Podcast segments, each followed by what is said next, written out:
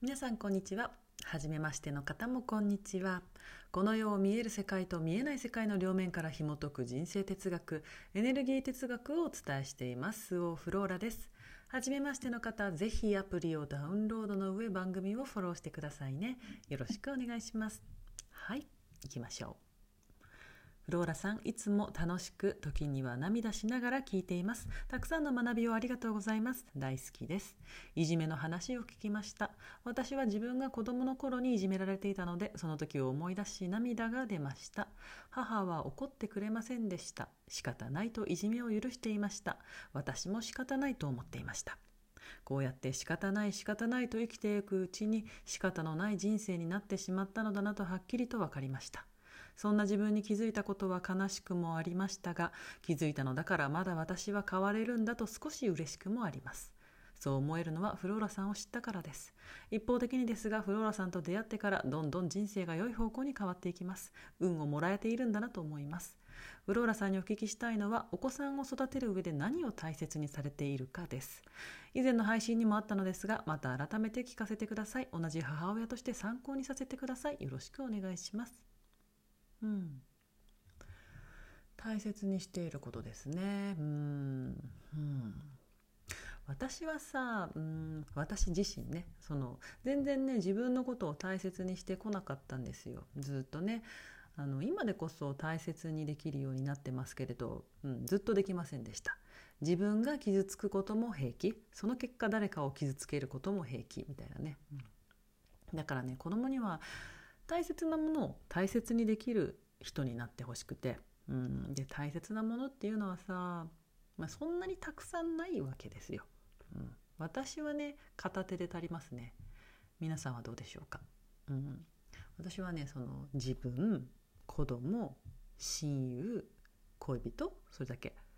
結婚してた時は夫だね、うん、だけですね。あとはどうでもいいですね。代わりが全部聞きますから。うん、子供にもさ大切なものが分かる人になってほしいわけですよ。私はねずっと分からなかったからあれもこれも大切な気がしちゃってね本当に大切なものが見えなくなっていた。世の中でいう成功とかさ正解をたくさん集めて、うん、どれもこれも手に入れたかったわけですよ。手はね2つしかないのにねたくさん持てる気がしたんですよ。すくってもすくってもこぼれていくことに気がつかないでずっと拾ってんの。してましたねそんなこと。とにかく自分に厳しかったしね、えー、美しくあること豊かであること言葉の選び方所作マナー学力知性品性全部ないと女性として生きられないと思ってましたね。もう今はあのちょっとぐらい汚くてもいいです。だからねそうあの子供をね育てる上で大切にしていることって例えばさうんそうだなうんお買い物する時百貨店でねお洋服を買う時にね女の子だしさ何でも可愛いもの欲しいわけですよ。うん、で私も甘いからねもう何でもこうたるこうたるみたいなさもう全部買っちゃいたいわけです本当は。そう。そこをぐっとこらえてあの本当に欲しいものだけを買いなさいと。どうしても欲しいものはお母さん絶対に買ってあげるからここはいいけどここは嫌だなと思うものは買うのをやめなさいと。一番だけを買いなさい。っていうことをねしてます。あのね、しつこくしつこく私がねそれを言うので今では子供もねそのセンサーが育ってね本当に欲しいものが選べるようになってますね。私が「あいいじゃないそれ買いなさいよ」って言っても「うんいい」って言ってね、うん、いやこれは本当にね良かったなと思っています。あの自分の好きなものが分かるようになってうん来るとさそのまあねあの言うことはもう聞いてくれなくなってるわけですけど。そう。そうやってさ自分の好きが分かるってさ、まあ、つまりそれは自立ですよね。うん。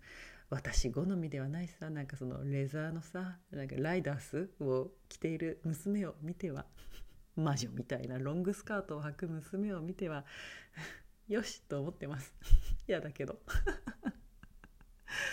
自分が何が好きなのか分かること自分が何が嬉しいか分かること自分が大切なものが分かることこれって本当に大切ですよね。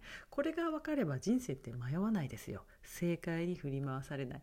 自分の人生を生きるってさ自分を知るってことですよね、えー、時にはね厳しい選択もしなければいけないけれどもそれでも自分の好きを選び続けられたなら私たちはちゃんと自分を、うん、好きでいられるんじゃないかなと、うん、思って。